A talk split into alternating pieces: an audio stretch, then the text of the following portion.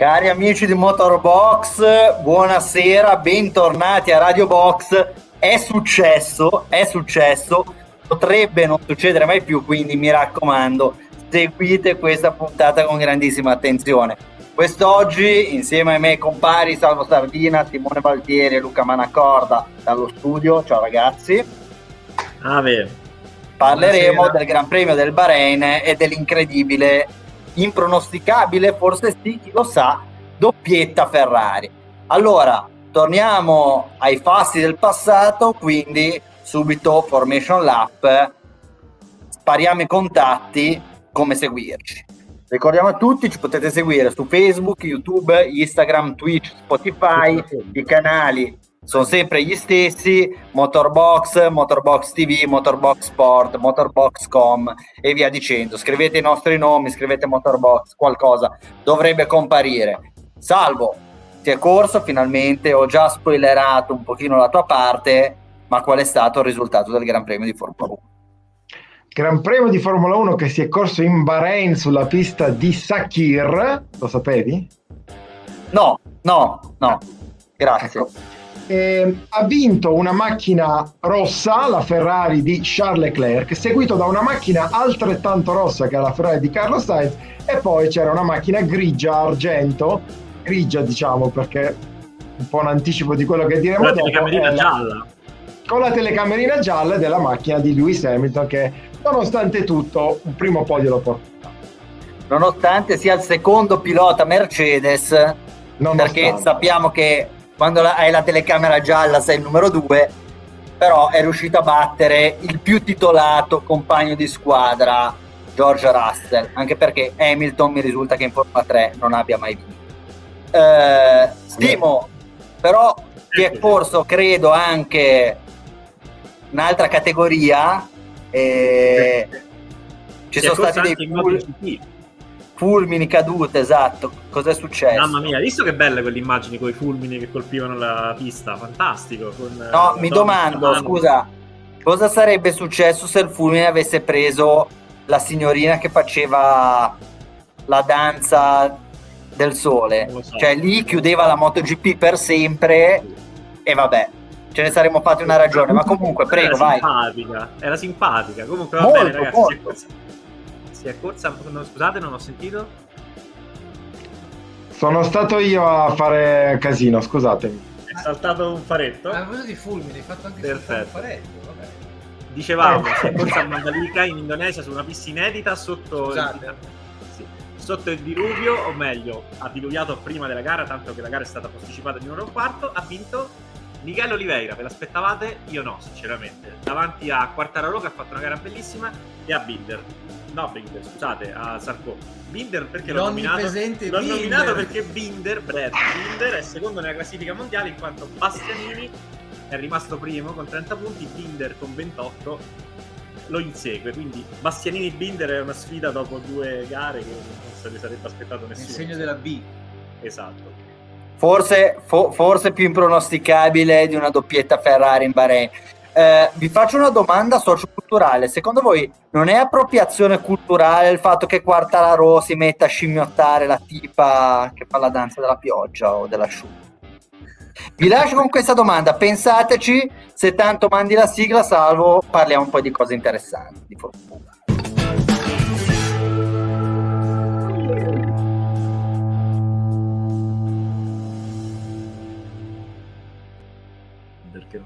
Allora, qua dobbiamo farci una domanda, però lascio prima la parola a te che vedo che ti stai sbracciando, prego. Sì, perché allora, intanto attacco sigla pazzesco, non hai mai avuto un attacco sigla così perfetto. Secondo, lasciamo, no, come si dice, i matti che prendono possesso del manicomio, li abbiamo lasciati lì in studio, nell'arco di 5 minuti è successo che hanno... fatto saltare un faretto, hanno la scritta lì Radio Box. Come l'avete scritta Radio Box? Non sapete neanche scrivere. Bello, perché quella è la livrea 2022, è la nuova livrea di Radio Box. Ah, ok, cioè, vedo c'è anche la A al contrario, io veramente vi commissarierei, se si può dire. Detto questo, niente, è bello vedervi così crepuscolari, chissà che non sia un po' una un'indicazione sul vostro futuro a Radio Box. Ma occhio, perché no. Secondo me poi ci lascia anche quello di Caretto, cioè questo sentore. Sarebbe bellissimo, spero che quantomeno abbiate acceso la luce.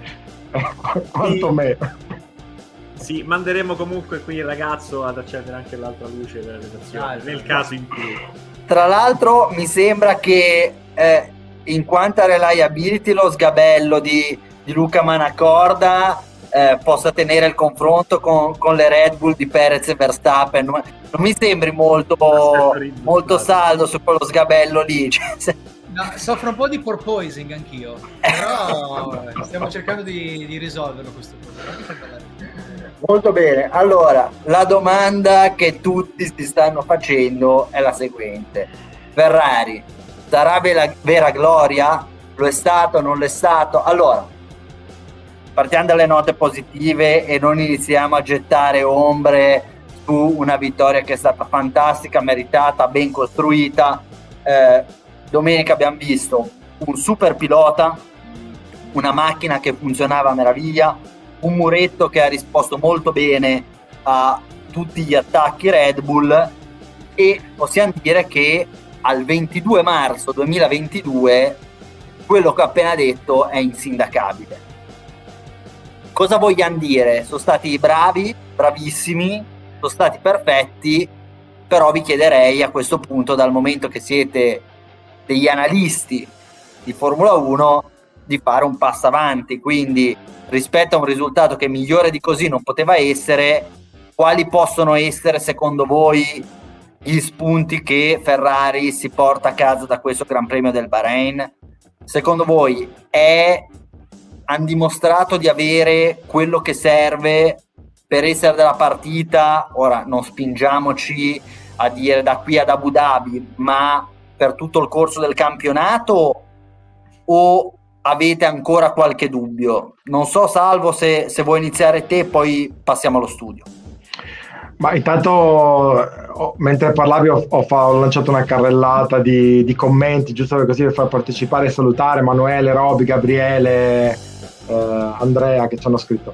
Sì, allora, veramente è molto difficile oggi parlare di Abu Dhabi, anche perché senza andare troppo lontano nel tempo, basta ricordare quello che è successo l'anno scorso per vedere quantomeno tre campionati in uno. Il primo era quello di Bahrain, nelle prime gare in cui c'era molto equilibrio tra Red Bull e Mercedes, poi c'è stato un secondo campionato con Red Bull superiore anche di tanto, e un terzo campionato con Mercedes superiore a Red Bull. Quindi dire oggi la Ferrari vincerà il mondiale soltanto perché ha fatto una doppietta in Bahrain mi sembra un po' prematuro. La cosa di cui possiamo essere sicuri è che lotterà. Lottare, attenzione, può voler dire anche perderlo con 2 gare d'anticipo, con 3 gare di anticipo, come è successo con Vettel nel 2018. Però ecco, sicuramente mi pare che ci sono le basi e i presupposti per vedere almeno da parte di Ferrari un campionato interessante, combattuto, di vertice, quello sicuramente sì. Grazie mille. Chiederei a Simo, che tra l'altro ha scritto un articolo molto interessante a riguardo, se ritieni, Simo, che il motore e quindi poi anche le performance di Alfa Romeo e Haas sia stato il motore sia stata la chiave di volta, o comunque l'elemento che ha concesso magari anche a Ferrari di gestire tutta la parte di assetto, di aerodinamica in maniera diversa. Da quel punto di vista possiamo dirlo, il gap rispetto agli avversari è stato assolutamente colmato dopo le disavventure del 2019 e del 2020. Beh sì, Alberto, sono 2 anni che ci lavorano a questo motore e pare che comunque abbia dato i suoi frutti, perché non lo vediamo soltanto sulla Ferrari, ma vediamo anche un 5° posto della Haas con Magnussen e un 6° posto della Alfa Romeo con Bottas, che certificano il fatto che comunque il motore Ferrari sembra andare molto molto bene e essere molto potente. E la domanda iniziale era se è vera gloria. Secondo me potrebbe essere vera gloria, nel senso, sai, io non mi sbilancio mai, però il primo indizio ce l'abbiamo avuto nei test di Barcellona, il secondo ce l'abbiamo avuto nei test del Bahrain, stessa pista Bahrain, vediamo Jeddah, che è una pista con caratteristiche molto differenti, con curve molto veloci su cui la Red Bull ha fatto vedere di andare fortissimo. Tra l'altro la Ferrari va molto bene sia nei settori veloci con rettilineo, ma anche e soprattutto nelle curve lente, paradossalmente, perché ha un'ottima trazione. Quindi prima di sbilanciarmi del tutto ti direi aspettiamo Jeddah, però inevitabilmente ogni volta che è scesa in pista la Ferrari ha performato bene quest'anno, dai test ai Gran Premi, quindi il motore è ben costruito, il telaio sembra funzionare, il porpoising sembra essere più o meno risolto, tutti gli indizi portano a pensare che la Ferrari sarà quantomeno della partita fino alla fine, questo lo scopriremo, il campionato è lunghissimo, sono 23 gare, ne abbiamo vista una sola. Ecco Simo, parlando di motore abbiamo brevemente accennato ad Haas e Alfa, dal momento che questa sarà una puntata molto ricca di temi e di spunti, io andrei subito a smarcare le grandi performance di questi due team che l'anno scorso di fatto sono stati i due peggiori team del campionato e quest'anno invece sono già partiti col piede giusto. Haas credo che abbia fatto, poi magari sbaglio, non mi ricordo nel 2020 quanti punti abbia fatto, ma no, non mi allontano troppo dal vero dicendo che probabilmente ieri hanno fatto tanti punti quanti ne hanno fatti nei precedenti 2 anni. Grande gara di Magnussen, anche Schumacher con tutti i suoi limiti non era lontanissimo dalla zona punti, molto bene ha fatto Bottas, anche Wang Zhou, debuttante cinese sul quale come succede sempre quando si tratta di piloti paganti c'era un po' di scetticismo, ha dimostrato di poter tranquillamente stare in Formula 1, quantomeno la prima gara è stata molto positiva, quindi cosa si portano a casa a parte il bottino di punti che mette un po' di pressione magari a Williams e ad Aston Martin in questo momento, Alfa Romeo e Haas? Si portano a casa il bottino di punti, in primis che non è poco perché alla fine dell'anno il bottino di punti si traduce in milioni e se tu mi dici la classifica dell'anno scorso quanti punti aveva fatto la Haas, l'aveva fatti 0 e l'Alfa Romeo ne aveva fatti 13, quindi in un solo Gran Premio si sono già messi in una condizione tale da, diciamo, sai, poi i valori si allineeranno un pochino, quindi le macchine che arriveranno davanti saranno più o meno sempre le stesse e fare 1-2 punti sarà molto complicato, farne 10-9 alla prima gara, 10 Haas, 9 all'Alfa Romeo è una cosa importantissima anche per gli sviluppi futuri, perché comunque c'è la Jet Cup sì, ma ci sono anche le ripartizioni dei premi. Questa è un po' l'osservazione della Will Buxton, tra l'altro. Cioè, vero? I punti portano soldi, la classifica di Drive to Survive. È vero, mi è rimasto proprio dentro. Ancora non sono riuscito a vedere MotoGP al limite. In ogni caso, sì, si portano a casa un piccolo, diciamo, tesoretto di vantaggio che hanno in questa parte della stagione che dovranno cercare di far fruttare anche nelle prossime gare. Perché poi è chiaro che è più difficile vedere un team con... C'è sempre il budget cap, diciamo, quindi non tutti potranno spendere come negli anni passati e tutto quanto, però magari come risorse ingegneristiche, come materiale umano, sarà molto complicato far fruttare, diciamo, per un team come Haas o Alfa Romeo la macchina, farla sviluppare tanto come fanno Mercedes, Red Bull e altri team che sono finiti in zone della classifica che non ci aspettavamo, tipo la McLaren. Per esempio, mi aspetto che la McLaren migliori nel corso della stagione, anche perché quello che si è visto ai test. Però Simo, scusami se ti interrompo, però mi sa che questa tua tesi sul budget cap è un po' il contrario di quello del motivo per cui è stato introdotto, cioè in realtà lì hanno detto diamo meno soldi a disposizione in modo anche da mettere un po' in difficoltà i grossi team, tant'è vero che adesso già da qualche settimana la Ferrari dice no, ma noi vigileremo molto attentamente sul budget cap per evitare che Red Bull e Mercedes, soprattutto Mercedes, trovi il modo per sforare. Poi è chiaro che Haas non avrà a disposizione tutti i milioni che hanno gli altri perché non sarebbero comunque arrivati a sforare il budget cap, forse intendi quello, però in teoria rispetto a un campionato senza budget cap questa situazione dovrebbe essere migliorativa.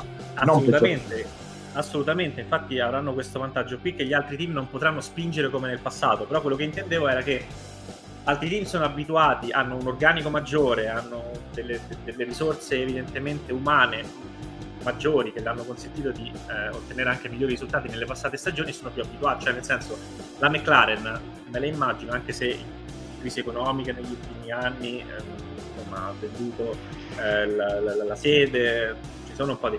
però sanno come si recupera, sanno come si vince, sanno come si lotta per il vertice. Haas e Alfa Romeo si trovano lì non ti dico per la prima volta, perché la Haas ha già fatto vedere di sapere lottare per la zona punti, l'Alfa Romeo quando era Sauber anche riusciva a essere quinto, quarto, quinto, sesto team. Devono riuscire a lottare per quelle posizioni lì per tutto l'anno. Partono da una situazione di vantaggio, vediamo se la manterranno. Secondo me questa cosa che hai detto tu è importante anche in ottica Ferrari, perché come abbiamo visto, ed è forse l'ultima prova del 9 che aspetta la Ferrari quest'anno, cioè la capacità di sapere sviluppare la macchina poi nel corso dell'anno, perché in passato abbiamo visto la Ferrari partire bene e poi venire recuperata e staccata dalla Mercedes. E quest'anno, dove lo sviluppo delle monoposto sarà fortissimo perché sono monoposto nuove, ci aspettiamo tante novità quasi ogni Gran Premio, la Ferrari dovrà anche essere brava a riuscire a mantenere la competitività rispetto ai rivali, che ci aspettiamo crescano parecchio, Mercedes in primis ma anche la Red Bull. Quindi quella sarà secondo me l'ultima prova del 9 per questa Ferrari nuova partita in maniera così positiva. Avete assolutamente ragione. Secondo me una cosa molto interessante è stata detta dai nostri colleghi podcaster di The Race Formula One Podcast, di The Race, che peraltro molto bravi loro, sono entrati anche nel gruppo di The Athletic del New York Times, eccetera eccetera, e Scott Mitchell diceva che nelle prossime gare noi vedremo grandissima varianza, perché i team devono ancora fondamentalmente capire come far funzionare queste macchine. Quindi necessariamente vedremo delle gare in cui un team riuscirà in qualche misura a fare bene, a fare molto meglio rispetto agli altri, e in altre gare si sentirà più in difficoltà. Quindi anche la performance di McLaren, sono davvero messi così male oppure è stata una gara veramente in cui non hanno capito come mettere giù la macchina? E discorso opposto vale per Alfa Romeo, per Haas, quindi diamoci qualche gara per capire più o meno quello che sarà, dico una griglia fissa, ma quantomeno un trend. Ora andare a estendere quello che abbiamo visto sulla prima gara su un campionato di 22-23 mi sembra un esercizio che quantomeno ci espone a brutte figure. Brutta figura, Luca, non la facciamo, diciamo. Facciamo, visto che siamo comunque in tema AS, poi in teoria non dovremmo tornare, era interessante rispondere a questa domanda di Davide Bertolini, e magari rispondi tu. Se ci fosse stato ancora Mazepin, avremmo valutato l'AS così positivamente? Lui non crede, viste le prestazioni dell'anno scorso. Che dici? Così positivamente magari no, cioè, hai capito, se ci fossimo trovati con Schumacher 11° e Mazepin 13°, avremmo comunque detto: signori, questa macchina va, perché ha portato due piloti che de facto l'anno scorso si sono dimostrati mediocri, per usare un eufemismo, a ridosso della zona punti. E qua invece vediamo una macchina che funziona, guidata da un pilota competente, che arriva in zona punti in una gara assolutamente particolare, era la prima della stagione, ci sono stati svariati ritiri, McLaren non ha capito nulla, però di fatto Magnussen sarebbe stato 7º, 8º a giocarsela con Gasly. Quindi con Mazepin non avrebbero raccolto i punti che ha raccolto Magnussen, ok, però probabilmente avremmo compreso la bontà della macchina, non avremmo fatto i titoli, non avremmo magari perso 10 minuti, però avremmo detto: cavolo, hanno fatto un bel passo in avanti. Questo senza dubbio. Secondo me in casa AS il tema più, appunto, che essere quello della scuderia, che comunque partendo da così in basso, anche avendo ancora Mazepin, sicuramente avrebbe mostrato comunque in generale un miglioramento. Mica, chi ha molto da mostrare, esatto, mica è arrivato alla sfiorata della zona punti, è proprio Schumacher, però, perché l'anno scorso ha fatto bene, ma era anche più facile fare bella figura avendo Mazepin di fianco. Con Magnussen deve sicuramente mostrare, deve avere un altro, cioè deve almeno pareggiare le prestazioni di Magnussen se non vuole venire ridimensionato. Sicuramente da questo primo weekend è uscito ridimensionato al 100%, perché comunque Magnussen, ricordiamo che è salito in macchina sull'AS solo nei test in Bahrain, che se lo aspettava di essere lì, quindi insomma partire con questa differenza di prestazione non è un buon segnale. Ovviamente ci sono poi anche delle giustificazioni, a partire anche dalla piroetta che gli ha fatto fare Ocon all'inizio della gara, però insomma, ecco, diciamo che quest'anno qua è Schumacher che in casa AS si gioca veramente tanto. Vabbè, c'è anche la parabola di carriera di Schumacher, poi andrei avanti, mi sembra abbastanza prevedibile. Presumo che Ferrari continuerà con Sainz e Leclerc, direi fino al 2024, e probabilmente Schumacher verrà posteggiato, se non in Haas, in Alfa, da qualche altra parte fino a quel momento, e poi sai, un pilota da titolo, magari Leclerc da qua al 24 mondiale potrebbe averlo vinto, continui con un pilota che ha vinto, con uno dei due, e affianchi Schumacher che a quel punto avrà già 25, 26, 27 anni, ora non so, sì, 25 anni, 26, gli fai fare 2 stagioni da secondo pilota, si chiama Schumacher, è un pilota che sicuramente può stare in Formula 1, presumo che la carriera di Schumacher abbia già questo tipo di traiettoria. Poi è chiaro, se sarà bravo a battere compagni, a costruirsi una carriera di un certo tipo, però poi arriva il momento in cui devi andare in Ferrari ed eventualmente battere Leclerc. Ora siamo qua a parlare del fatto che può o meno battere Kevin Magnussen, però va bene, dai, andrei avanti, Luca, e ti farei 2 domande a bruciapelo. Che bello è stato vedere Valtteri Bottas partire davanti a George Russell, domanda numero 1. Oggi ho rivisto un video di Russell che commentava una qualifica di Bottas dello scorso anno dicendo vorrei un pilota Mercedes qualificarsi in 9ª posizione, non è una cosa positiva. E cosa succede alla prima gara dell'anno? Bottas 6º, Russell 9º. Ovviamente Russell non ha neanche la Mercedes che aveva Bottas gli altri anni, bisogna dire anche questo. Però sicuramente dal punto di vista di Valtteri una piccola rivincita se l'è già presa al primo Gran Premio. Poi ci ha ricordato che Bottas, partendo in una maniera veramente da anziano col cappello, però si è poi riscattato, portando a casa il 6º posto, e quindi comunque un ottimo inizio di nuova era per Bottas, diciamo. Bene, torniamo su Ferrari, che credo sia l'argomento che interessa di più, quantomeno nella giornata odierna. Torniamo a parlare dei piloti.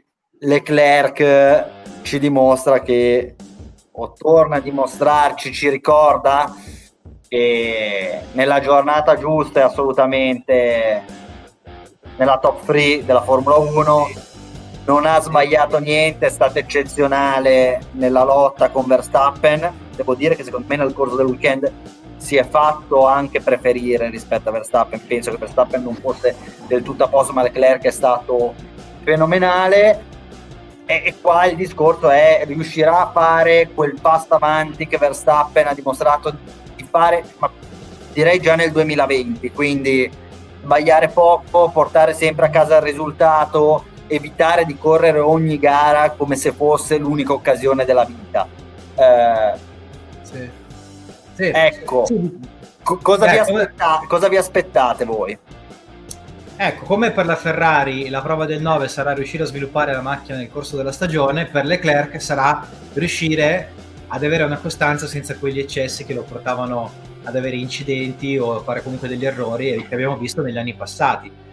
Le premesse sono ottime, perché oltre ad essere stato velocissimo questo weekend in qualifica e in gara, l'abbiamo visto anche essere astutissimo quando ha duellato con Verstappen, perché l'abbiamo visto che si faceva superare apposta da Verstappen sul rettilineo dei box, perché cosa faceva? Gestiva la batteria e allo stesso tempo sfruttava il DRS nel rettilineo successivo per andare a risuperare Verstappen. L'ha fatto 3 giri di seguito, poi alla fine ha preso il vantaggio decisivo per allungare, e comunque quello vuol dire essere capaci di ragionare anche nelle fasi più calde di una gara, e quello è un segno di maturità notevole da parte di Leclerc, che a questo punto ci aspettiamo ci faccia vedere anche nel resto della stagione. Anche perché quei 3 giri, o comunque tutta la prima parte di gara con loro 2 ingarellati, potrebbe veramente essere una preview di quello che noi vedremo nei prossimi 5-10 anni. Sono 2 interpreti straordinari, e mi ricollega al discorso che facevamo: è stato importante che Verstappen sia riuscito a battere Lewis Hamilton, proprio per dare legittimità a quello che stiamo vedendo, cioè sappiamo che questi 2 sono al livello più alto possibile, insieme a Hamilton chiaramente, insieme a Russell, metteteci chi volete, però stiamo vedendo il meglio che la Formula 1 ha da offrire, e quindi speriamo che continuino così da qua ai prossimi Gran Premi, perché no, ai prossimi anni. Salvo, vedo che Roby ha scritto qualcosa, non so se sì, vogliamo... Ma non credo che sia neanche poi più di tanto una domanda, però è una considerazione che io mi sento di sposare. Lui dice: ma quanto è importante la vettura in Formula 1? Con una monoposto da vittoria, Leclerc è stato impeccabile, poi ok, muretto ottimo, pit perfetti, strategia giuste, però è vero che con una macchina in grado di vincere sul passo, vincere di merito, non abbiamo più visto un Leclerc come invece abbiamo visto tante volte nel 2021, anche nel 2020 e anche nel 2019, mi verrebbe da dire, e comunque deve cercare sempre di inventarsi qualcosa per provare a vincere, deve sempre rischiare un po' di più. Invece in Bahrain il weekend scorso, un weekend lineare, perché aveva la macchina migliore, si è dimostrato il pilota migliore, almeno in quello che c'è. Assolutamente. Simo, parliamo di Carlos Sainz, miglior risultato in carriera per lui, era già arrivato secondo in altre occasioni, ma comunque conferma il best result, eppure, cioè proprio dovendo fare, non lo stiamo facendo, ma dovendo trovare forse una piccola ombra, Sainz non si è trovato, anche parole sue, a meraviglia. Con la Ferrari F175 in questa prima uscita in Bahrain, te lo aspettavi più vicino, te lo aspettavi più competitivo? Poi altro inciso, magari ti in qualche maniera ti imbecco, è così negativo? Le domande chilometriche, scusa, prima avevo già iniziato a parlare, non avevo capito che fosse finita la domanda.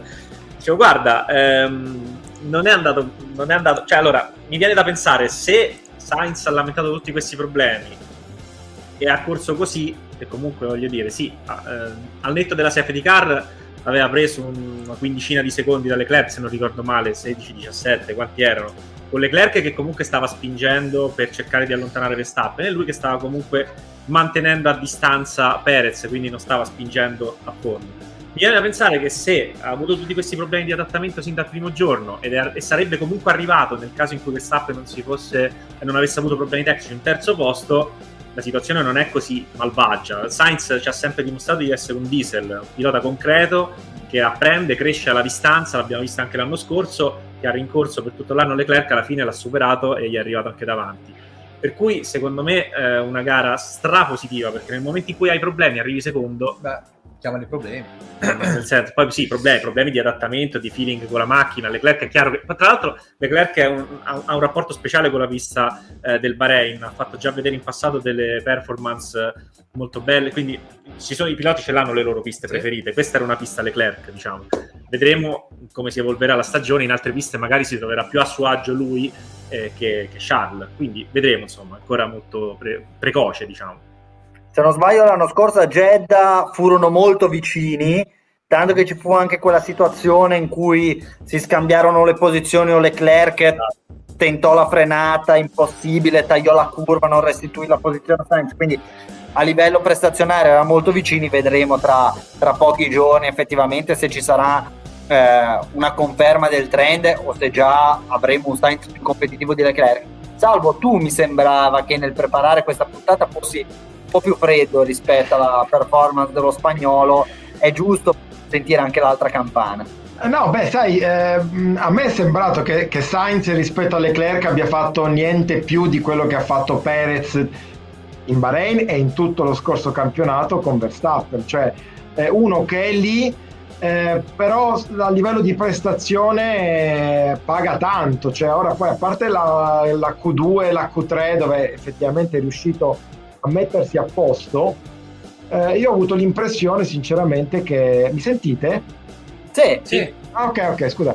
Ho avuto l'impressione sinceramente che poi in gara, anche guardando il suo body language, torniamo sempre lì, dopo il traguardo, sì, accontento per il secondo posto, mi pareva che gli tirassero parecchio per non essere stato al livello del compagno. Beh, diciamo che la differenza... Questo, no? Sì, assolutamente, però la differenza è stata una differenza importante, nasconderlo sarebbe sbagliato. Detto questo e fatto questo inciso, io ti dico un'altra cosa, la Ferrari non potrebbe avere una coppia migliore di questa qui, perché i due sono, intanto vanno d'accordo, ma questa qui è una situazione momentanea che potrebbe anche esplodere da un momento all'altro. Anche Rosberg e Hamilton andavano molto d'accordo, erano amici dall'infanzia, vicini di casa, adesso non si rivolgono la parola. Però al di là del fatto che vanno molto d'accordo, dicevo, Sainz e Leclerc hanno due caratteri estremamente diversi, anche in macchina due stili estremamente diversi. Leclerc è quello che vuole vincere a tutti i costi, è anche disposto alla pazzia pur di vincere, e invece Sainz è uno, come ha detto Simo, super quadrato, che studia tanto, che apprende tanto e che poi comunque ci arriva. Quindi per la Ferrari una situazione migliore di questa non ci potrebbe essere. Sainz in tal senso, senza nulla voler togliere ovviamente a un Vettel, però è molto migliore in ottica scuderia di quanto non lo fosse Vettel. In quel caso c'erano chiaramente due galli nel pollaio. In questo caso, volendo, ci potrebbero anche essere due galli nel pollaio, però sono talmente diversi da un punto di vista caratteriale che tutto sommato penso che siano più facilmente gestibili. Non so se ho spiegato bene il ragionamento. Secondo me hai spiegato bene, più che diversi da un punto di vista caratteriale, che non li vedo così diversi da un punto di vista caratteriale, ma diversi nell'approccio della gara, probabilmente di un campionato. Sì. E ci confrontavamo nelle ore precedenti alla puntata, e per fare un po' un esempio potrebbero essere, nel best case scenario, Hamilton e Button della McLaren tra gli anni a inizio anni 10, nel senso, uno chiaramente più talentuoso, l'altro comunque di talento, il secondo più propenso a guidare forse con la testa, la visione nel complesso del campionato, e poi di fatto a fine campionato spesso si trovavano a pari punti, comunque vicini, però in quel caso non avevano la macchina da titolo. Ora la Ferrari potrebbe averla, e quindi lo scenario, chissà, magari potrebbe essere diverso. Lo vedremo. Comunque io reputo estremamente positivo il weekend di Sainz. Di nuovo, diamo qualche gara per settare i trend. Allora, direi che di Ferrari abbiamo parlato più che a sufficienza. Speriamo di poterne parlare e dare così tanto risalto alla scuderia italiana anche nelle prossime puntate. Andrei a parlare degli sconfitti. Allora, Mercedes porta a casa 27 punti, Red Bull 0, ma vi chiedo immediatamente, ragazzi, secondo voi chi se la passa peggio? Salvo. Assolutamente Mercedes, perché al netto dei punti, ecco, questa qua non era l'ultima gara che sancisce il fatto che Mercedes arrivi seconda in campionato e non terza o quarta. Al netto dei punti c'è un divario prestazionale che è clamoroso, che è inatteso, così come nel 2020 o anche nel 2019 parlavamo di Ferrari come grande delusione della prima gara, no? Delle prime gare. Poi in realtà nel 2020 ci è confermato un po' più in là rispetto alla prima gara. Mercedes assolutamente ha vissuto un weekend, ripeto, al netto del risultato che tutto sommato è positivo al terzo posto di Hamilton, un weekend da dimenticare dal punto di vista delle prestazioni. Non sono lì e sono proprio tanto lontani. Cos'era? 7 decimi in qualifica, 680 millesimi Hamilton da Leclerc, che poi in gara a un certo punto era... l'ho seguita in diretta, 25 secondi di ritardo in 24 giri, qualcosa del genere, lontanissimi, quindi sì, capisco anche le risatine sotto il podio di Wolff, che tutto sommato era contento per lo sgarbo, lo sgambetto ai grandi rivali di Red Bull e al grande rivale Horner, però ecco, io sinceramente, fossi un tifoso Mercedes, sarei molto preoccupato. Ma posso dire una cosa, Alberto? Altro che le risatine di Wolff io in realtà le capisco molto bene, perché chi se la passa peggio come prestazione? La Mercedes sicuramente, ma la Red Bull, famiglia Red Bull, su 4 motori Honda ne sono arrivati uno al traguardo, e quindi comunque c'è da capire. È l'unico pilota giapponese, adesso ve la butto lì. Vabbè, questo non lo so, magari è un caso, però è un meme a proposito. Bisogna capire un attimo anche da che cosa è dipeso tutto questo, perché in un attimo sono scomparsi dalla classifica. Gasly a fuoco il motore, Verstappen due giri dopo, quando era appena ripartita la safety car, Perez testacoda, stallo, chiuso tutto quanto. Insomma, sì, chi se la passa bene? Diciamo che non se la passano bene nessuno dei due, perché la Red Bull potenzialmente ha un potenziale infinito, ma deve avere a che fare con l'affidabilità e risolvere questo problema. Secondo me la felicità della Mercedes è soprattutto che loro sanno di essere in grado di recuperare questo gap con lo sviluppo della monoposto. Avranno anche i loro vari motivi, c'è tutta una storia che parla per loro, quindi avranno messo anche in conto di partire all'inizio del campionato, perdere tot punti da Red Bull e Ferrari nelle prime gare, trovarsi a fare un 27-0 sulla Red Bull al primo appuntamento, in un'ottica di un campionato lungo 23 gare, dice beh, sai che tutto sommato. Luca, quello che dici, scusa Alberto, mi incuriosisce parecchio, perché effettivamente io, guardando le reazioni di Wolff, di Hamilton, sono rimasto interdetto, non riuscivo a capire e non riesco tuttora a capire, chiaramente anche tu immagino, non è che c'hai la palla di vetro, né tantomeno hai parlato con Wolff, ma non riuscivo a capire se questa contentezza o se più un discorso di abbiamo preso un terzo, tutto sommato in una gara in cui non era concepibile un terzo posto, lo portiamo a casa, tanto tempo 3-4 gare saremo lì in grado di giocarcela, quindi ben venga, o se invece l'esultanza era un po' l'esultanza della Ferrari l'anno scorso quando faceva podio, della McLaren dell'anno scorso quando faceva podio, cioè abbiamo ottenuto il massimo che possiamo, godiamocelo perché più di così non si fa. Io ho questo dubbio, tu evidentemente l'hai interpretata in maniera diversa, cioè nel senso che evidentemente sanno di... La prima gara dell'anno tendo a interpretarla anch'io come Luca, nel senso, come a dire, prime 6 gare, magari 5-6 gare, pensavano di perdere tot punti, 50, 60, 80 punti, partire con un più 27, dici, oh, sai che ti dico? Insomma, è diverso lo scenario in cui ciò avviene, perché l'anno scorso era uno scenario di macchine fondamentalmente congelate, quest'anno... Quello che ci aspettiamo tutti è che cambi molto, cambino molto gli equilibri durante l'anno, e secondo me Mercedes, cioè già quando hanno visto nei test che comunque avevano dei problemi, già stavano lavorando per portare alla prima gara dopo questa doppietta di inizio anno delle importanti novità per andare a migliorare la macchina.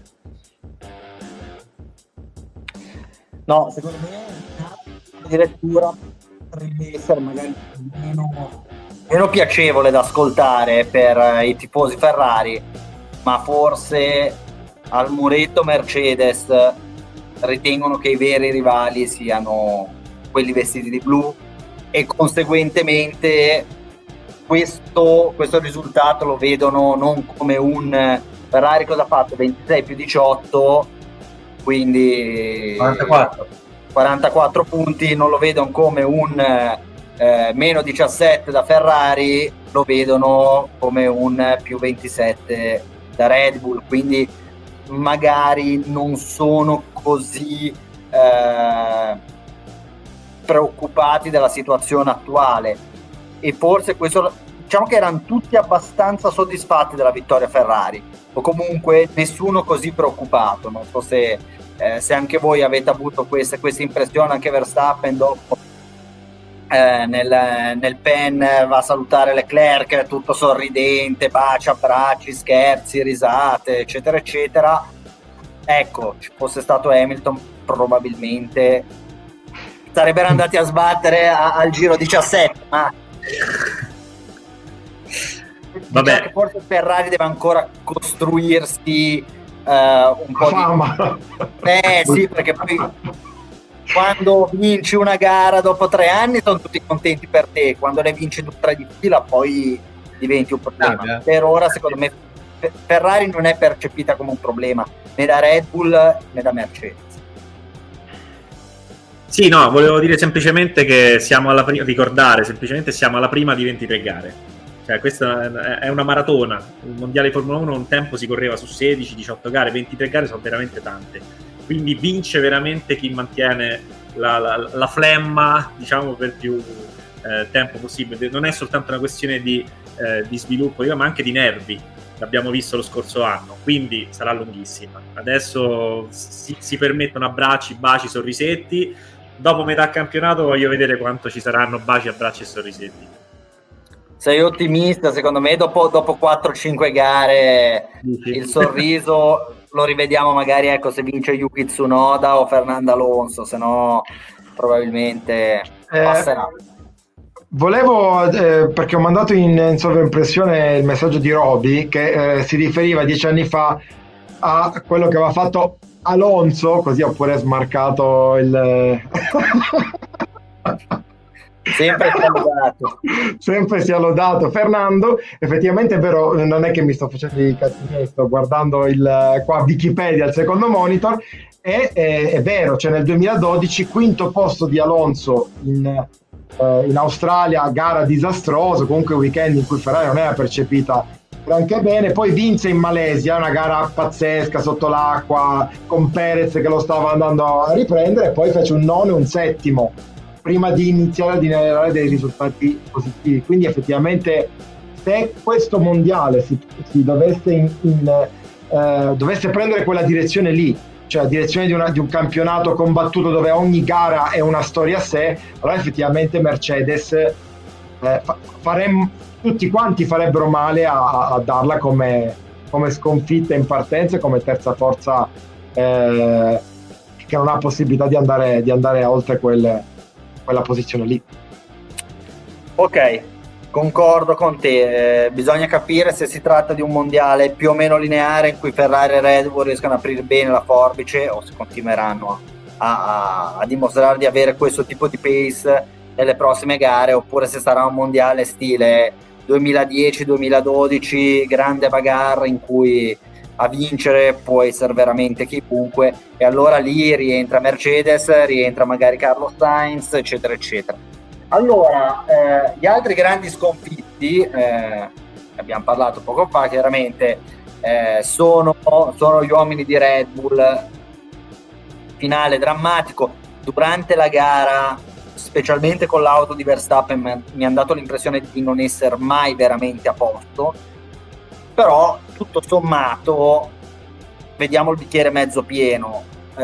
Quando nella prima gara di un nuovo ciclo regolamentare che durerà probabilmente 5 anni tu sei là davanti, non puoi essere troppo deluso, magari puoi essere deluso del risultato, ma guardando a un prossimo futuro, secondo me in casa Red Bull in linea di massima possono dire vabbè dai, ok, è andata male qua, però ci siamo. Salvo, che impressione hai?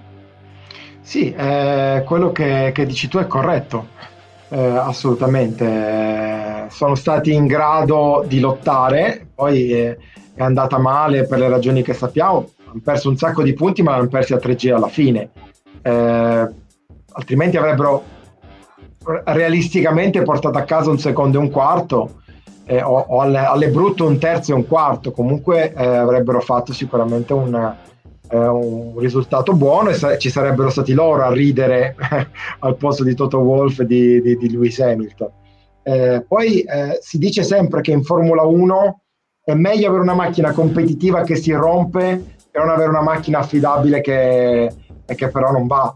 Quindi ripeto, come detto già prima, tra i due sconfitti loro sono quelli che hanno zero, ed è un risultato pesante, ma in un campionato di 23 Gran Premi e con la competitività che hanno mostrato loro, io credo che sinceramente i tifosi di Max possano stare tranquilli.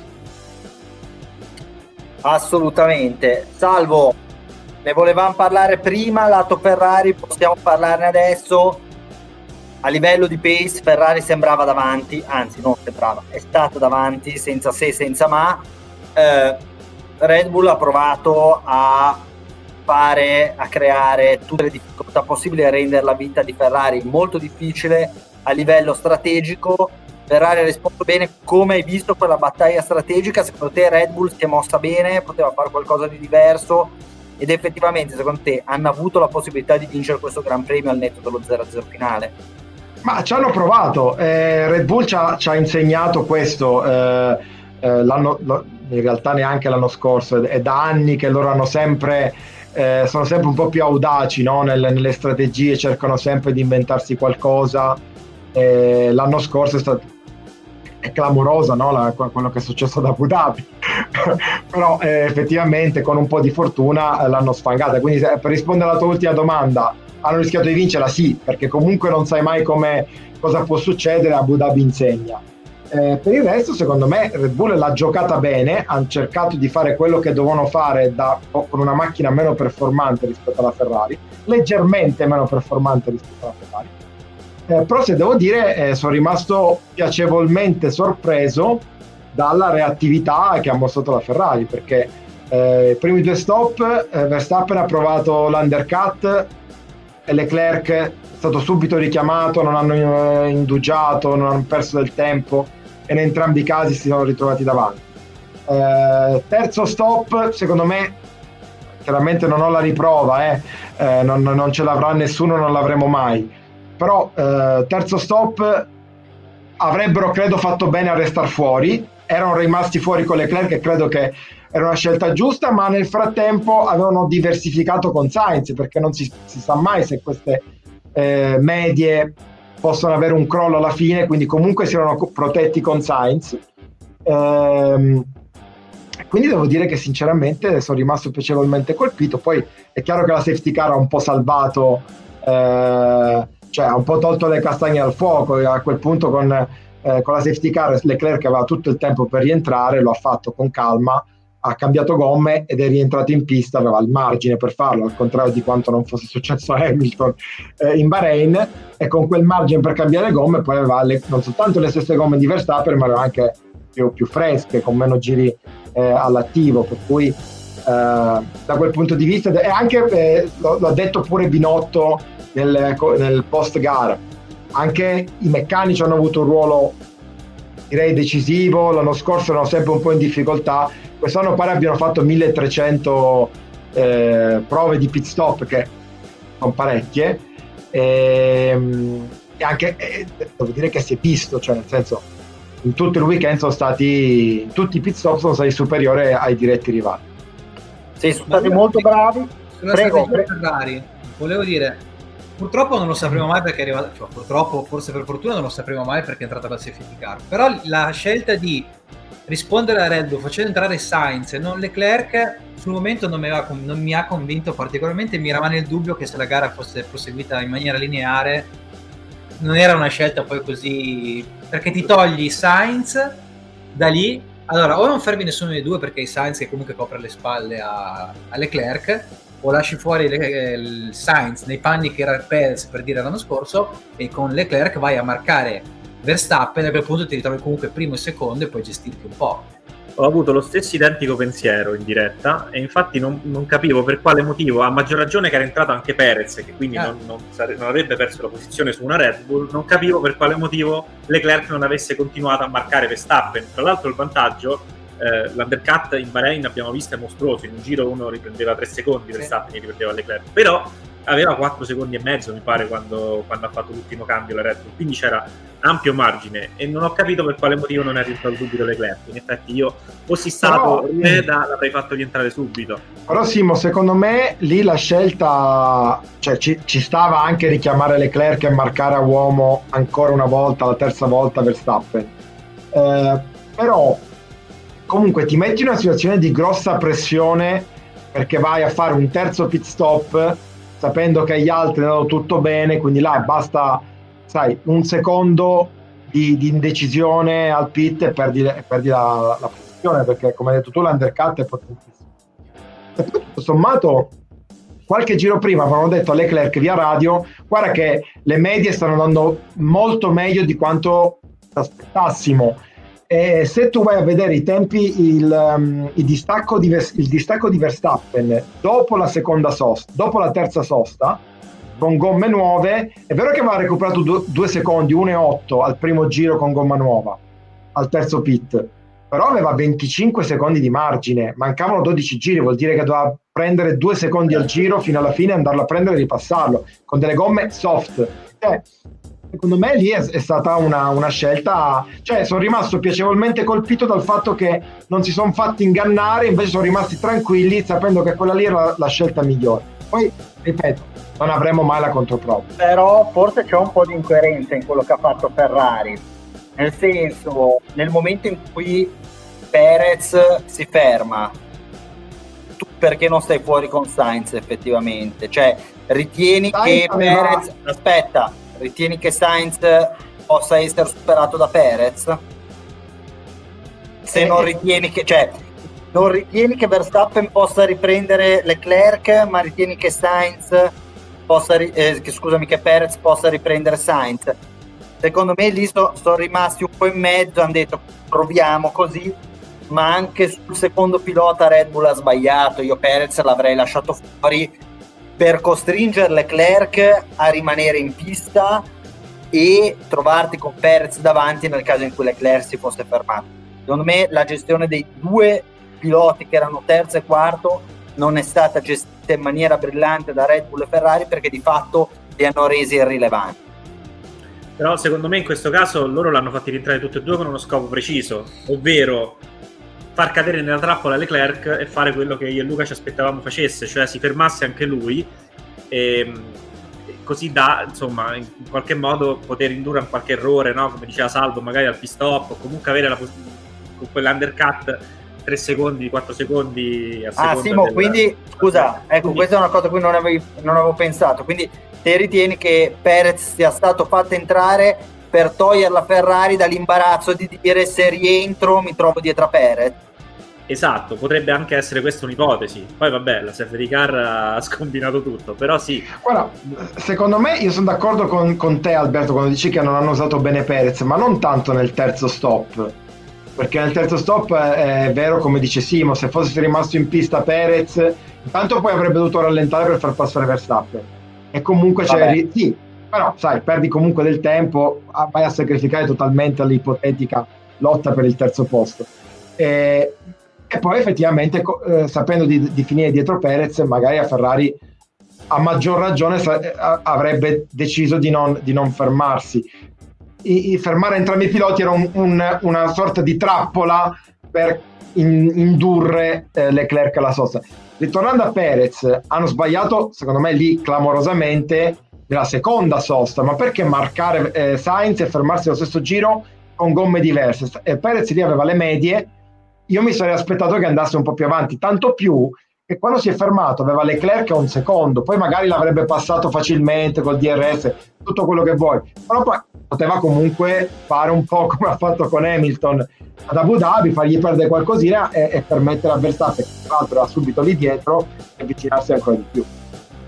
Comunque quest'anno, a livello di questi discorsi strategici, secondo me è anche importante calcolare quello che abbiamo già visto in questa gara, cioè che con le termocoperte a temperatura più bassa rispetto agli altri anni, la prima metà del giro d'uscita, se tu stai arrivando da quello che è uscito dalla corsia box, è un grande vantaggio perché l'altro ha le gomme ancora fredde, l'abbiamo visto molto bene con Hamilton, ne arranca veramente tanto, quindi riesce a completare l'undercut in quel caso. Se ovviamente tu quando sei uscito prima nel giro con gomme fredde sei riuscito a cavartela bene. Comunque un'incognita, una variabile più... È vero. Poi non tutte le piste offrono la possibilità di recuperare 3 secondi al giro come il Bahrain, però bisognerà vedere pista per pista. Certo, noi poi qua facciamo delle analisi ex post senza dati. E lì invece hanno molti dati e molto meno tempo, non le nostre 48 ore per capire cosa è successo. Quindi, allora, i grandissimi forse sconfitti di questa prima gara, e chieda a un volontario di parlarne, è McLaren. Sono stati i peggiori, ma non i peggiori da un punto di vista relativo rispetto a dove ce li saremmo aspettati, ma probabilmente i peggiori in pista in senso assoluto, punto. Troppo brutti per essere veri, e se questo è il loro livello, però a Barcellona cosa abbiamo visto? Pensate qua, come ha detto Norris, che probabilmente questo è stato l'episodio più brutto della stagione McLaren. Ritenete che si possa risollevare? Prego, chi vuole un minuto per parlare di McLaren. In realtà c'è poco da dire in un minuto, cioè in 30 secondi. La risposta è un grosso punto interrogativo, perché effettivamente non sappiamo cosa sia successo a McLaren. I riscontri non solo erano buoni a Barcellona, ma erano discreti, effettivamente un po' al di sotto, anche in Bahrain. Quindi... sono stati veramente, non ti dico l'ultima forza in campo, ma l'ottava, nona, nel quindi, mischione finale però. Quindi ok, Ricciardo usciva dal Covid, anche se lui ha detto che il Covid non c'entrava niente con questo, però Norris e Ricciardo hanno avuto prestazioni simili in effetti per tutta la gara, quindi veramente forse una pista che non ha digerito la McLaren, forse problemi di setup, non lo so, non saprei che dirti. Guarda, veramente mi appello al quinto emendamento e ci rivediamo a Jeddah. Molto bene, non so se a Jeddah ti puoi appellare al quinto emendamento, però sì, andiamo avanti. Allora, parliamone. Aspettavamo il 2022, non lo so se con grande entusiasmo, perché il 2021 è stato così bello che di fatto eravamo tutti un po' preoccupati, no? Cioè, forse i tifosi Ferrari si aspettavano il 2022 perché il rimescolamento di carte poteva cambiare qualcosa, ma l'appassionato di Formula 1 già nel 2021 ha avuto di che bearsi. Cosa ne pensate? Vi è piaciuta questa prima gara? Ritenete che Formula 1 abbia fatto centro con questo nuovo regolamento? Ma secondo me ci sono cose che hanno già convinto e cose meno. Allora, cose che hanno già convinto, sì, abbiamo visto in generale uno spettacolo migliorato, perché effettivamente vedi che riescono a seguire altre monoposto anche in curva senza più avere quei problemi del passato, e quindi ne guadagna lo spettacolo in pista. La cosa che diciamo rispetto alle attese, secondo me, ha deluso è il fatto che comunque alla fine, come gli anni scorsi, avevamo due piloti in particolare, comunque due scuderie davanti rispetto a tutti gli altri di parecchio, la Mercedes nella terra di mezzo tra i top team e il resto del gruppo, e poi sulle solite battaglie accese, ma dal settimo posto in giù. Da quel punto di vista lì non sembra essere cambiato molto rispetto all'anno scorso. Sottoscrivo. No, io... Prego. Vai. No, vai. Okay. Beh, secondo me, se non hai un campionato monomarca, pensare di avere più di due team che effettivamente possano lottare per la vittoria. Dice anche Ferrari e Red Bull in Bahrain. Tre ne abbiamo, magari la Mercedes riuscirà a recuperare. Si toglievano due decimi, forse. E se ci mettiamo in mezzo anche Mercedes, ragazzi, quando mai nella storia del motorsport, ma qualsiasi competizione, se non vabbè la MotoGP, hai più in cui hai una sorta di BOP mascherato, vabbè lasciamo stare, ti trovi con tre team che possono lottare per la vittoria. Cioè, ma in quasi nessuno sport hai più di 2-3 squadre che possono veramente vincere, quindi no, però loro ce l'hanno venduta in questo modo, te l'hanno venduta, ma scusa, sei stato un po' un boccalone se l'hai comprata così, cioè lo sapevi anche tu che probabilmente non sarebbe mai successo. Vabbè, però loro dicono così, io devo valutare quello che ci propongono dopo quello che ci hanno promesso, quindi stando alle loro promesse c'è un po' di delusione per quello.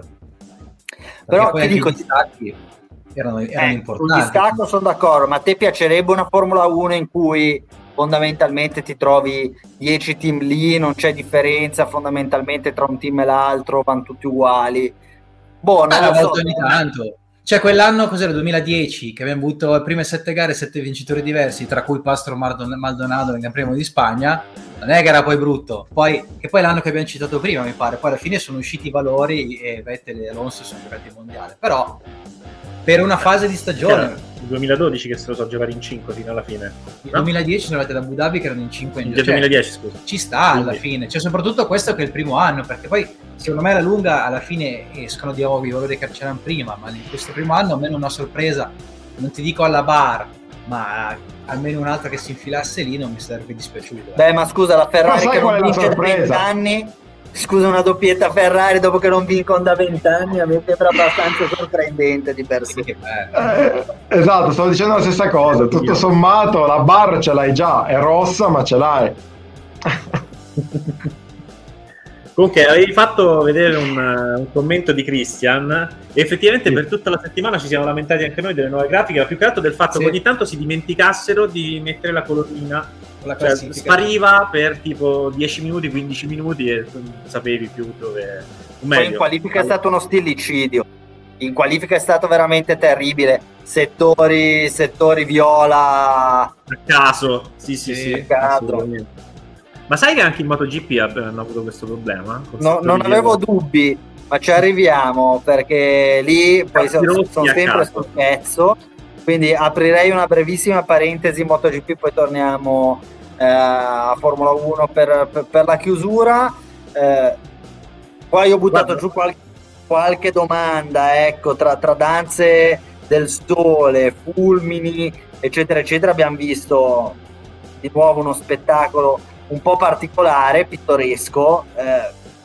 Ti porto all'attenzione un paio di temi che poi sono quelli che di cui il popolino vuole parlare, perché qua sai che interessanti, butta le domande, sì, vuoi leggerle per se cortesia. Vuoi leggerle tu, per favore. Ecco, Bagnaia mi sembra che sia in una fase molto involutiva della sua carriera, lo vedi in grande difficoltà. Secondo te è più mentale, fisica, tecnica? Poi anche le dichiarazioni che ha fatto un paio di settimane fa, dicendo io non sono un tester, cioè non mi sembra postissimo, forse è partito troppo carico pensando di vincere il mondiale, alle prime difficoltà si scioglie come neva al sole. Prego Simo.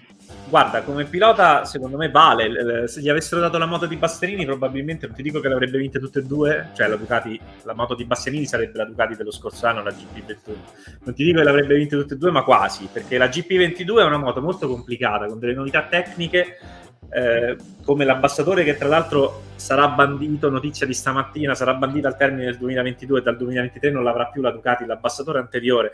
È una moto che ancora è appena nata, deve essere messa a punto, e hanno trovato una sola pista su cui correre in condizioni normali, poi a Mandalika hanno trovato un weekend con pioggia, poi si asciugava, caldo a foto, ripioveva, si asciugava, non certo sciamani che cercavano di fare il dante del sole, che tra l'altro hanno funzionato.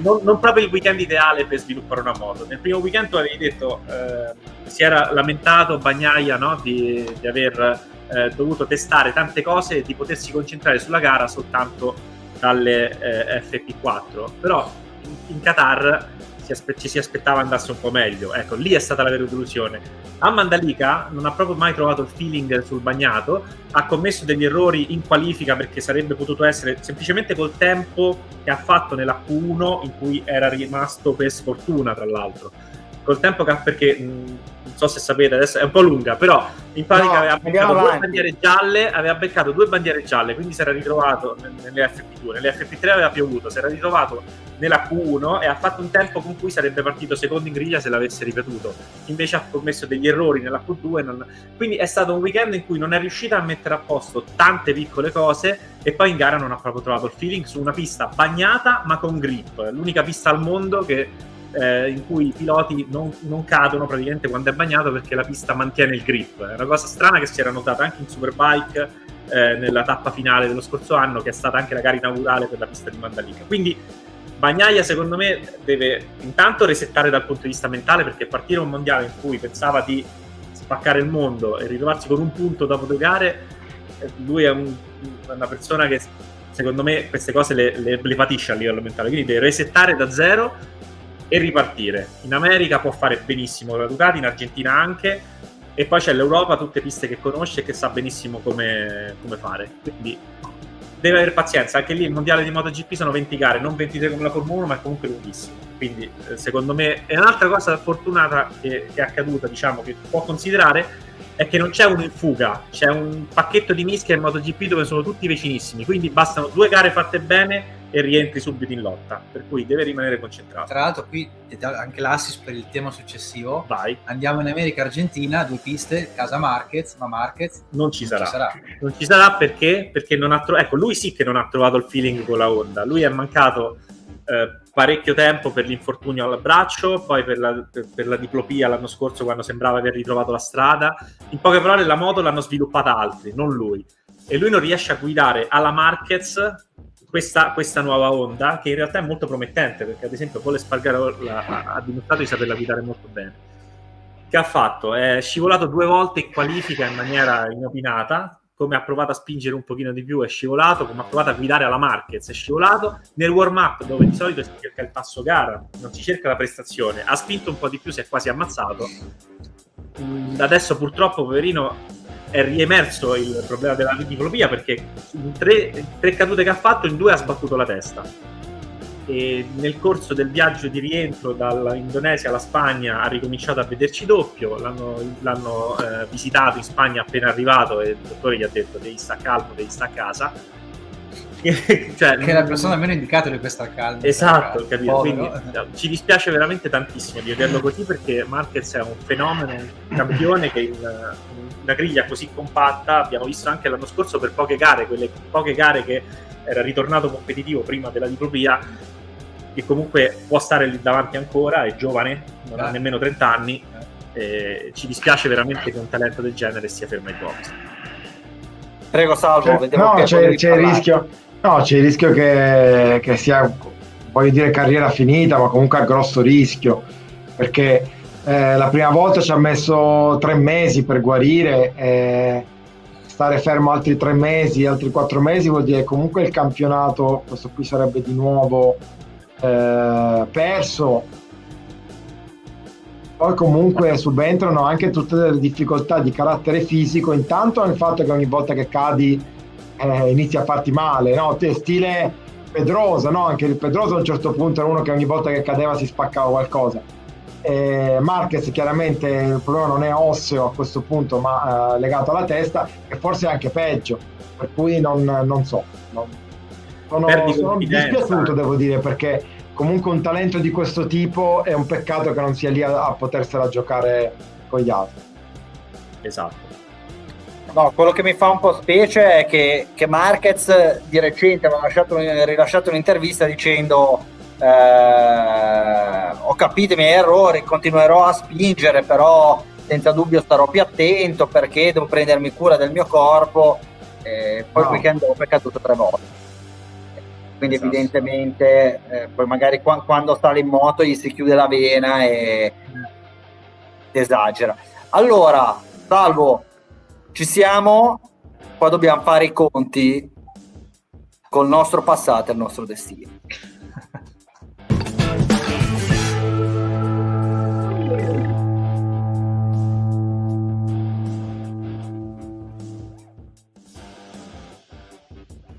No. Ho fatto bene? No. Secondo me c'è un errore con le sigle qua, Proprio Bonnici. Non lo so. Motorbox, meme box, vabbè. Che cos'è? Che cosa vuoi? Che cosa stai facendo? Vabbè, vai avanti, dai. Aveva introdotto Toto Box prima del meme box, ma quando mai? Ma io non l'ho neanche guardata questa roba che mi mandi. Che cos'è? Il regista che non guarda la scaletta, ragazzi. Siamo veramente... questo è come uno di quei pit stop lenti in cui metti le intermedie quando dovresti mettere le gomme d'asciutto. Cioè, sei pessimo. Vabbè, vediamo sti meme, vediamo se fanno ridere o no. Vediamo, vai. Sono 10, anche questa volta. Parto dalla posizione numero 10, evidentemente. Qual è il tuo superpotere? Questo qua è un Ricciardo che si apre la camicia e scelte di carriera sbagliate. Mi ricorda qualcuno, tra l'altro, devo dire. Però insomma, cominciamo così. Ti stai riferendo, Salvo? Scusami, non capisco. Alonso. Ah, ok. Beh, no, ne ha sbagliate giusto quante? Giusto 5-6. Sì, ma... Giusto tutte. Vabbè.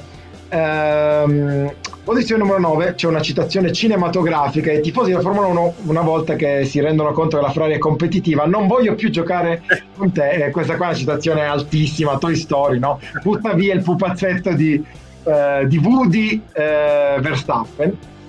Era Woody, giusto? Ricordo bene? Ah, che bravo che sono. Non ho capito. L'altro, mi chiamava Buzz Lightyear. Era la Ferro. Charles Lightyear, bravi, che bello, che meraviglia.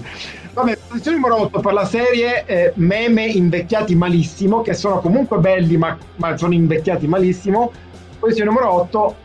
GP Bahrain presenta il nuovo motorhome, cioè è andata male agli amici di Flop Gear, però faceva ridere il motorhome così, devo dire che ha anche fatto bene il fotomontaggio, abbiamo fatto di strategia della vicinanza, no? Tra quello che è successo in Bahrain e quello che è successo ad Abu Dhabi. Posizione numero 7, F1 Troll, ma Hamilton che dice: ma come hai fatto a stare davanti a Verstappen dopo la safety car? E Leclerc: no, ma io ho cambiato le gomme. Era così facile, eppure giustamente. Parlavamo di Honda e dei problemi che hanno avuto. la spiegazione è questa qui. Le istruzioni che hanno lasciato a, che Honda ha lasciato agli uomini Red Bull, vedete, sono tutte in giapponese e d'altronde ce n'è uno che si è salvato. A pensar male è andata così. Questa micidiale, questa micidiale. Provamene 5 migliori, una sicuramente c'è, ma voglio vedere le altre qua. Tra l'altro, notare che appunto, cioè, sono veramente delle robe di Honda, perché da qualche parte c'è scritto Honda in caratteri occidentali. Posizione numero 5, andiamo con gli up and down del nostro amico Manacorda. Binotto prima del Gran Premio Bahrain, non firmo per il secondo posto, e poi c'è un Binotto Thanos, giusto? Thanos. Binottano che dice mi diedero del folle, però guarda com'è figo Binotto dopo aver vinto il suo Gran Premio del Bahrain. Cambiamo ancora Binotto alla posizione numero 4, flop gear. Adesso abbiamo capito, effettivamente si tratta di capire, comunque è una notizia, no? abbiamo capito. Questa qua non so se è da podio, però vi giuro mi ha fatto ridere tantissimo. Avete ricordato che dopo la qualifica Leclerc stava lì firmando la gomma, si è chinato per terra per provare a far funzionare il pennarello che non andava. In realtà è andata così, era Yuki Tsunoda che voleva congratularsi con Charles. Ed è lì, se lo guardate bene, questa qua è un fermo immagine, perché non tutti l'hanno visto, ma noi siamo riusciti a fare questo fermo immagine. C'è Yuki Tsunoda che dà la manina a Charles. Vabbè, questa qua però ridi. Sorrido. Beh, no, è bello. L'ho messo in questa era da parte bene, però vabbè, dai. Era? Cos'è che hai detto, Alberto? Basta, diciamo ottavo. Ma basta perché Tsunoda è piccolino, perché basso, cioè non è che devi, però anche tu fare body shaming, cioè, scusa. Vabbè, vado avanti. Posizione numero 2, questa qua l'avete vista tutti, perché insomma anche in più salti io ho preso quella di andare a pesca con Audi R18, la McLaren, il nuovo sponsor Internet Explorer, che spiegherebbe un po' oltre ai colori anche i risultati e le prestazioni. Ma alla posizione numero 1, bellissima, Orange is the new Haas. È una, devo dire la verità, questa qua me l'ha mandata Saiu. Orange is the new Haas. La nuova Formula 1 ci porta anche un Alberto Saiu che suggerisce la posizione numero 1 per meme box. Però e invece no. Perché c'è anche un meme brutto di Alberto Saiu che vi faccio vedere così in chiusura. Mi ha mandato sta roba senza sapere, cioè senza capire che ormai i meme con i confronti con la Panda e le macchine non fanno più ridere da dal 98, la multipla che la confronti con la Ferrari, non fanno più ridere, facciamo ridere nel 98. La multipla è migliore di qualsiasi altra macchina sulla faccia della terra, io questo lo sostengo da quindi sempre. Questa qui c'è questo confronto tra la W13 e la Mai Silver Arrow, cioè quella la macchina del tizio che ha fatto il meme, è una roba terribile, cioè quindi, cioè, posso dirlo come Leclerc, Grand Chelem, mi sono portato a casa tutto. Meme più bello, meme più brutto. Il meme più brutto. Sul meme brutto ti do ragione, sul meme bello, secondo me, cioè, ce n'erano di migliori, ecco. Quello della Honda poteva anche. Era bellissimo. Però l'unico che è il premio della critica è di Irvine. No. Quella con Gunther Steiner con l'imbarcazione. Ah! No! Sono un babbeo perché l'ho totalmente dimenticato. La faccio vedere settimana prossima. Avremo 2 premi della critica ai Irvine, perché c'è quello postumo. Sapete cosa direbbe Steiner commentando questo errore? Che siamo? Bunch of Bunkers.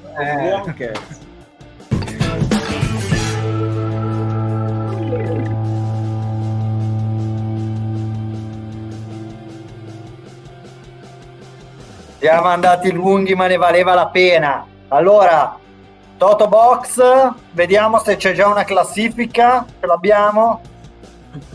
Wow. Eccola qui. Abbiamo La chiudiamo qua, ragazzi. Stop the count, perché per la prima volta Simone Valtieri si trova in ultima posizione, per la prima volta nella storia del Toto Box, sei ultimo a pari merito, quindi sei un penultimo.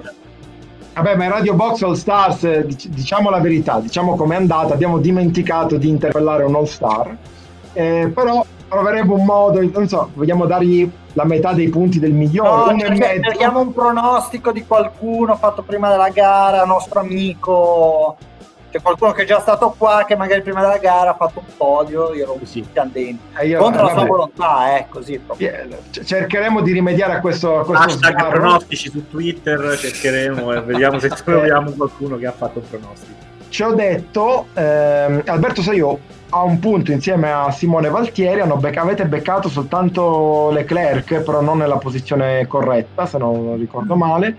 Io ho 2 punti, Luca Manacorda, leader incontrastato, quota 3, quindi sarà l'ultimo a parlare. Ecco. È arrivato il momento, dovete parlare. Direi che per onore di classifica inversa io farei parlare prima Alberto, visto che l'anno scorso è quello che ha pagato pegno, quindi... Certo. Verstappen, Sainz, Leclerc. Come sprecare il vantaggio di avere... Poi ti chiedi perché arrivi ultimo. Mi sembra Steiner quando dice, ma poi ci chiediamo perché sta sul carico a tutti. Uguale, poi ci chiediamo perché arriva ultimo. Vabbè, vai Simo. Leclerc, Verstappen, Sainz. Questo qui è un podio che avrei messo utilizzato. Vabbè, senti, sono costretto a fare Leclerc, Sainz, Verstappen. Leclerc, Sainz, Verstappen?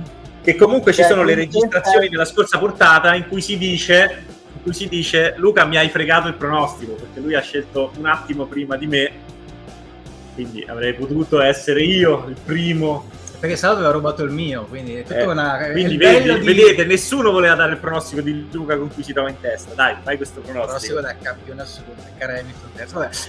Fammi un po' pensare, allora io, dai, mischiamo un po' le carte, facciamo 2-2, io vado con Verstappen, Leclerc e Sainz, posso usarli? Sì, vero? Leclerc... Ma ragazzi, scusate, sì. La classifica... Ah, ma Verstappen è fuori dai primi 3. No, ok, Verstappen, Leclerc, Sainz.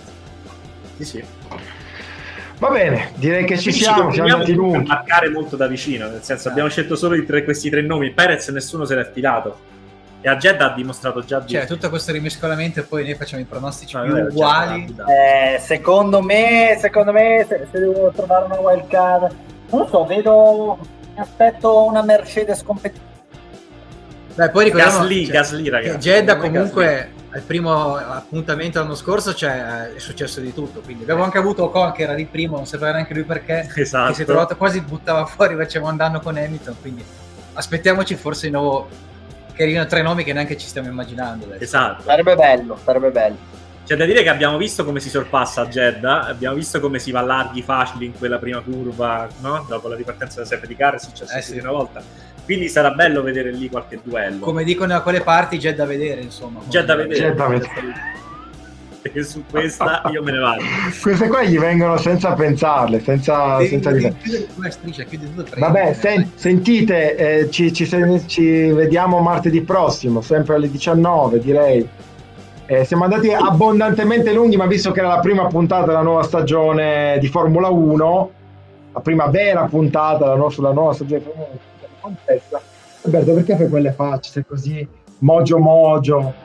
Hai fame? Vuoi andare a mangiare? Perché a differenza tua io oggi ho lavorato, quindi sono un po'... Io ho fame, Luca ha fame, che abbiamo almeno un'ora di tragitto per tornare a casa. Quindi... Ma dove abitate un'ora per tornare a casa? Non si può dire, sennò i fan vengono a vedere sotto casa. Cioè che no, dico, Luca, facevi prima tornare a Biella. Vado a Biella. Come... E ti porti dietro Valtieri? No, io vado a casa... E ci metti un'ora ad arrivare a casa? Ci metto un 3/4 d'ora abbondanti. Vabbè, no. Ragazzi, queste cose non penso che intervengano. Andiamo alla sigla, poi ne parliamo in privato. A martedì prossimo, ciao! Ciao a tutti! Ciao.